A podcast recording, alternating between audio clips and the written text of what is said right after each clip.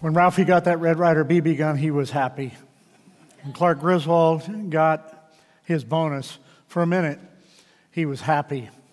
He thought things were right. The Kranks had planned their trip. They were ready to leave town, and then Claire called, and Claire said, I'm coming over for Christmas. And Mrs. Krank was happy. Mr. Krank still wanted to go somewhere, but happy. At your wedding, you're going to be happy. It's a beautiful, beautiful occasion. When you have the birth of a child, you're happy. When you have a birth of a grandchild, you're happier. It's a wonderful occasion. At your graduation, you're happy. When your team wins, something like the Super Bowl, you're very happy. These are wonderful times. When you get a present you looked for and you wanted, you get really happy. When the meal is ready to be served, there's something about happiness that just bubbles up and overflows within you. It is a wonderful occasion. You are absolutely happy. But happy has to do with the idea and often has to do with the happenings around us, those things that are happening to us. They don't necessarily have to do with something that has happened within us. They are something that is external. And with them, they can evaporate those feelings. They can move away from us in time. This happens very often. But when we come to the scripture and we come to the Christmas story, this narrative begins to unfold for us the idea of happiness being transitioned into something called joy. And today our word is joy. And I say to you, Christmas brings joy. To some of you, you say, no, Christmas brings pain, Christmas brings problems. Christmas brings all kinds of headache to me. But I don't think that's really the intent, and I don't think it's really the reality of the Christmas joy, because the Christmas joy is something very rich, something very full, something that is to be unwrapped and to be experienced in our life every day. The Bible talks about joy and cheer almost synonymously. Whenever it talks to us in the Christmas story, it says to us that Mary, you can rejoice because you are highly favored. There's our word joy coming in the form of rejoice. Mary said, My spirit rejoices. Literally translated, my spirit jumps or leaps for joy because of what has been shared with me about the birth of the baby Jesus. Elizabeth in Luke chapter 1, when she learns of Jesus' uh, the pregnancy with Mary, she is filled with joy and begins to sing a song. It is a wonderful expression. Simeon and Anna, the old people at the temple, they were filled with worship, wonder, awe, and joy in their heart. The shepherds had come to the, to the nativity. And when they come to the nativity where Jesus would be born, something would happen to them. There would be something they would experience that they had never experienced before. It would give to them more than just a momentary spring in their step, more than just a momentary excitement, more than just a tweet for them to tweet, more than just a message for them to post. This was something that was going to be life changing. This was something that was going to be eternally influencing. This was something that would make a mega difference. When the wise men would come later on, the scripture would say, when they saw the star, they were filled with great joy. In other words, they were filled with great cheer, the scripture is saying. And then it says they were exceedingly great greatly filled with joy. In other words, it was mega cheer, mega joy. This is what we've been singing about this morning. This is what the prayer was about this morning. This is what our passages have been about this morning. This is what our word is about this morning. And in the life story of all of us, no matter what has happened to us, when we understand the Christmas joy, we understand something different than just our circumstances around us. For the Christmas joy is much more rich and full than that. And so we embrace today the two truths that unfold here in our story with the shepherds whenever they are introduced to the Christ child on that very first Christmas. The first thing we want to understand is this that the joy is for you. I want you to note your neighbor if they're with you and say, This joy is for you. Some of you today have had loved ones that have passed away. Some of you have had job adjustments. Some of you have had health adjustments. Some of you have children that you don't know if they're going to come in for Christmas or what's going to happen. You're really wondering about that. You have those strayed relationships, and you're wondering if it's really going to be a joyful occasion that you're going to experience. It's going to have all these things happen. But the shepherds heard the news, and the news was glad tidings, great joy, and it will be to all the people. This is to you. Billy Graham puts it this way He says, There's no reason to expect the night would be any different than any other, but God had other plans. This was a night when God Himself would come to earth. The dull routine of their lives was suddenly and dramatically shattered with the appearance of the angels and the tidings of Christ's birth echoes across the sky. I wondered before why in the world would God send his message to shepherds? Mary isn't going to get excited understanding the shepherds are coming into the birthing room. Are you kidding me? Not a chance. She doesn't want to see them bringing their smelly, stinky, maybe not having any kind of manner. Who knows what these guys are made of? I don't know. But here they are. They can't even testify in court. They're viewed as the lowest of the, but here they are receiving this news. I think I know the reason after all. I think the reason is the shepherds knew they needed a Savior. Many other people were so stinking pious, they did not know they needed a Savior. And because God understood this. He sent the message from the angels about the birth of Jesus, about the birth of Himself. He says, I'm going to send this to some people that are going to understand that they need help, they need a Savior, they are lost. And I want to say to you today this joy, this Christmas joy, it is for you. The angels are told the reason for their joy. Notice the sentence starts out Fear not. Fear not means something else is coming right behind this statement. You better get ready. Brace yourself. Sit down. Something's going to happen. A life changing comment is about ready to be uttered here. Something big is on its way. You better get ready. Are you ready? Fear not. For behold, we bring you good tidings of great joy, exceeding joy that will be to all the people. In other words, you don't have to be afraid in this moment. We're bringing great big joy to you. Luke, in his writing, would say to the house of Israel, but also this is going to be to all of the world, to those people sitting right here, to those people who are prisoners in Haiti, to those people who are watching me right now online, wherever you are. This is exceeding great joy and is given to you and to all the people. You do not have to be afraid. God is coming, and God is coming with good news of great joy. This is something that will be given to you. This is greater than the doctor's report that may be forbidding to you. This is greater than what you will experience at the funeral home whenever your sadness is overtaking. This is greater than you will experience in any kind of breaking news experience. For the angels are coming, and if we had it in today's terms, they would come scrolling across the bottom line of the screen, breaking news, or it is so big it would come out as two big old words, breaking news across the screen, and everybody would be watching this news. Breaking news, the angels are saying. We've got some good news we want to give to you. What is the good news? A Savior. That is Christ, the one who saves.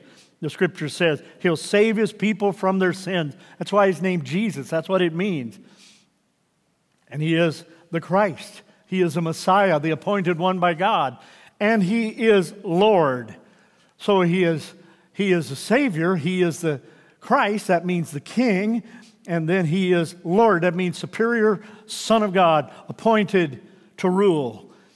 And the scripture tells us in Philippians chapter 2 that he is Lord, and at the name of Jesus, every knee will bow and every tongue will confess to the glory and honor of God that Jesus Christ is Lord.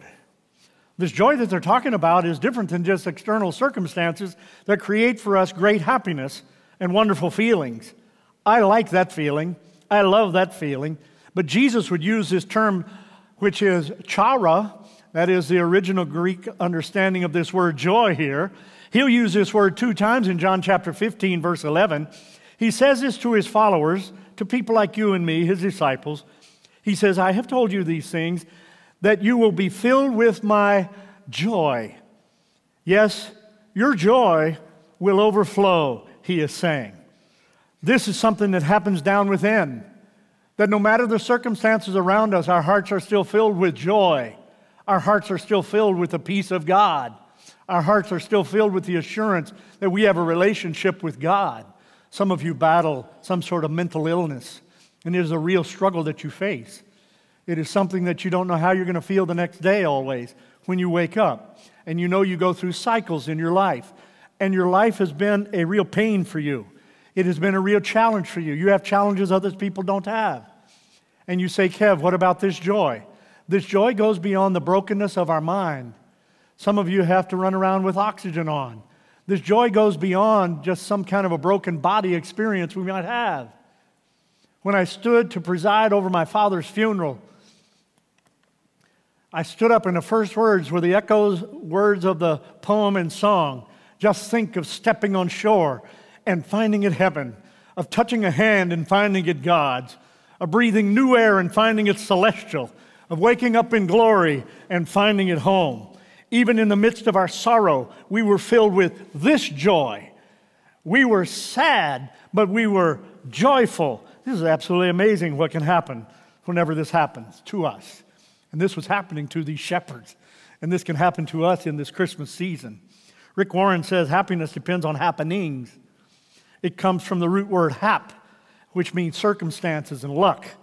But joy is different, it's deeper, it's an inside job, and it's not dependent on the circumstances. Henry Blackaby's written a devotional. Many of you have read from his writing. It's almost, almost one of the standards now, it seems. It said, Do not allow the events, difficult events of your life to cancel the joy of knowing that you're a child of God. Choose to allow God's Spirit to fill you with unquenchable joy, and your life will be the miracle that those watch when you face the trials that come.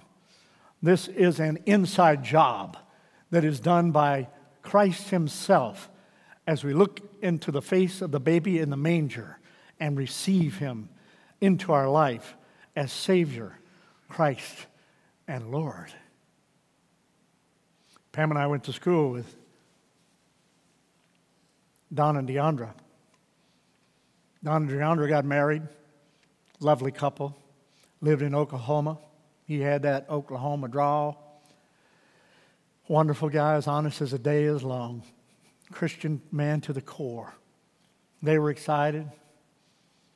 We had a child, they had a child. We had a child, they had a child. We had another child, they stopped. Three's a crowd.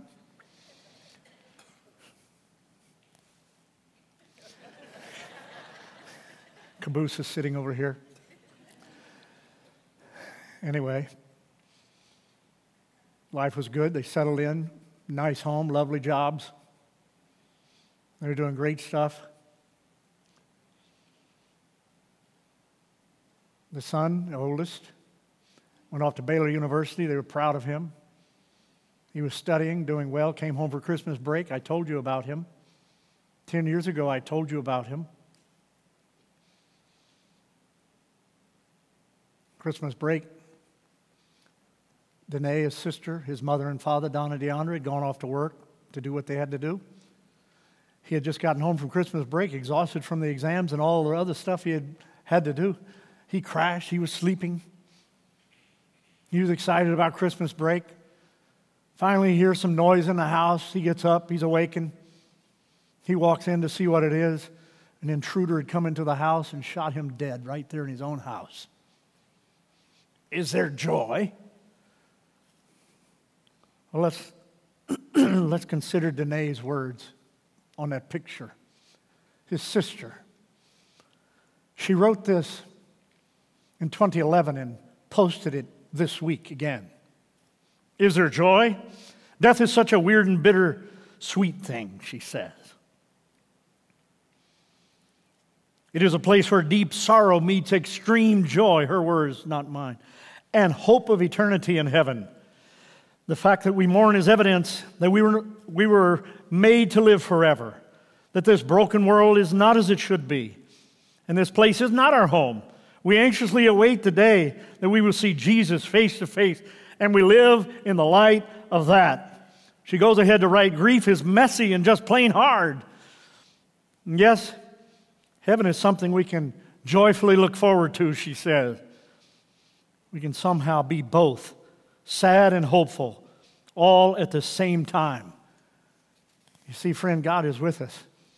And these shepherds understood something they had never understood before when they would go see this baby and look into his face and consider what the angels had said, their lives would be changed. The second thing about this joy, this Christmas joy, is that joy can transform anyone. This joy can transform anyone. The shepherds visit the manger and it brought transformation inside and out. These guys were absolutely contagious with joy. I want to ask you today what are you contagious with? What are you contagious with? What are you carrying around? What has soaked into your heart so much that it has gone deep into the recesses, into the caverns of your heart, deep into the crevices of who you are, really? What has really gone down into you and been absorbed into the hidden chambers of your life? Whatever that is, when you get bumped the hardest, that is what comes to the surface. And these guys, in these moments right here, we find out they are now transformed and they are moved by this joy. And the scripture would say to us that they left that place rejoicing on their way and they were sharing this great and grand and good news with other people. And the people around them were hearing the news and saying, Wow, unbelievable. These are the first evangelists who go out and evangelize in our evangelism as a word comes evangelize comes right out of this from this good news that they're sharing. Oh my goodness. And everybody who heard them was marveling. This is what Pastor Justin was talking about a while ago when he was talking about the family making a decision. We're going to choose joy. We're going to allow joy to come in us. We're going to allow joy to invade us. We're going to allow joy to move through us. We're going to allow joy to shine. And for some, there will be tears on our face, but there is joy in our heart because God has placed the hope of heaven in us. He has placed a hope of life within us. He has given us purpose and reason that goes beyond our momentary situation that may cause distress and pain and hurt in our life and confusion. Michael Wright, kid in the youth ministry, when I was a youth pastor years ago, 100 years ago, or at least 95, Michael contracted cancer. And he said, I'm very thankful that today I'm alive. I'm thankful for all that God is doing in my life and has done for me through the years as I battled this rare and terminal cancer. He's been so good to me. He has filled my heart with thanksgiving and praise. And a friend came on and responded to him and said, Knowing Michael has changed my life. Through his unwavering faith throughout his battle with cancer, he has taught me that God can use any situation for good. He has taught me that complaining serves no purpose and sucks joy from my soul. His words. He has taught me that a Christian can truly be content even in the darkest of valley. Being his friend has changed my life forever. I am so grateful for him. Job in the Old Testament, whether it's a literary or literalist story. I don't know, but I do know this. The story is absolutely amazing because he says some profound things that will help any one of us who embrace them in our life as we journey through whatever.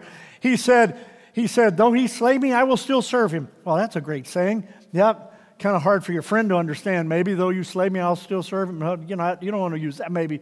But he doesn't stop there, does he? Nope. He does not stop there. He says, I know that my Redeemer lives and at the last day he will stand upon the earth. Oh, are you kidding me? This is joy in the heart that exceeds the circumstances. And so when a loved one walks out the door and says, I don't love you, you're ugly, fat, dumb, and all of that, I don't need you anymore. When they do that kind of thing, you can still stand there with your heart, though tears come down your face, and say, God, I don't know how you're going to give me joy, but somewhere I just believe that you're bigger than this circumstance. Your value on me was made at the cross. You hung there on the cross for me. You loved me. You gave your life. You didn't walk out. Thank you that you never leave me. Thank you that you never forsake me. And the joy begins to return into the heart of a person who has gone through these things. Verse 10 of our passage in Luke 2 says, This joy is for everyone, no one excluded. It's for you. The shepherds in verse 17 spread the news about Christ. Christ would say this as he went into his ministry some years later in Matthew 11 and 28. Come to me, all you who are weary and heavy laden, I'll give you rest. He says in 1 Peter chapter 1 and verse 8, though you do not see him now, that's talking of Jesus, you trust him, you rejoice with the glorious, inexpressible hope. A while ago, how we were singing that song about the wonderful name of Jesus, man, it struck me the beauty of his name. Oh, not the word Jesus necessarily and how it's pronounced and rolls off of your tongue, so to speak, but the person of Jesus, how he lives within our heart and he is our Lord, our Savior, our Messiah. There's something within that just says, Yes, what a powerful name. It is the name of Jesus. I read the testimony of one from the Midwest who said it this way I've asked myself many times this question.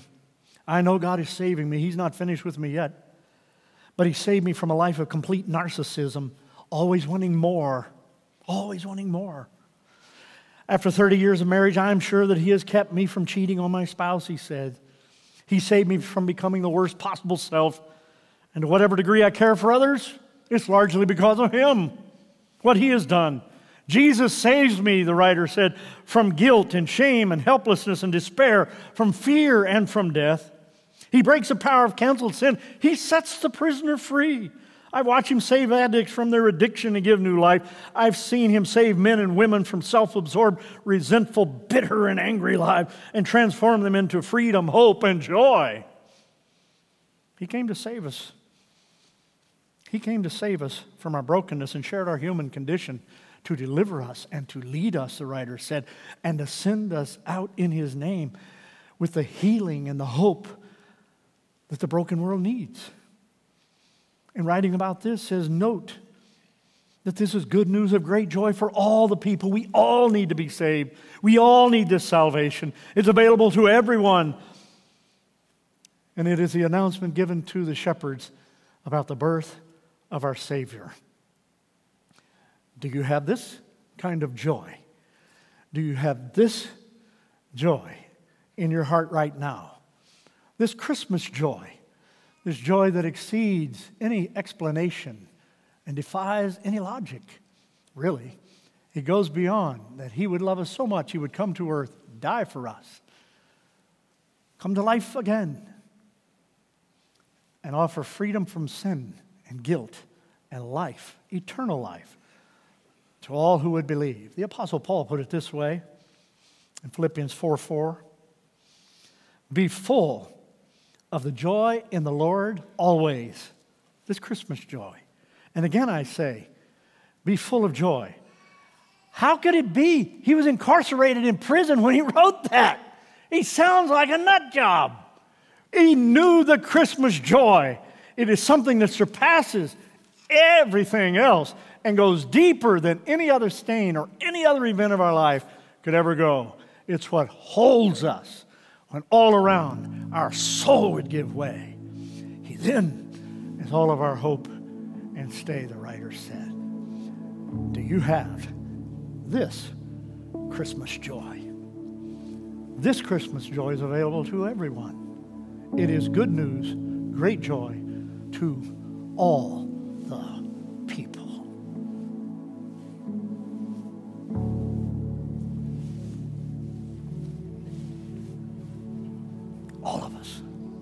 Can I get a witness in the house?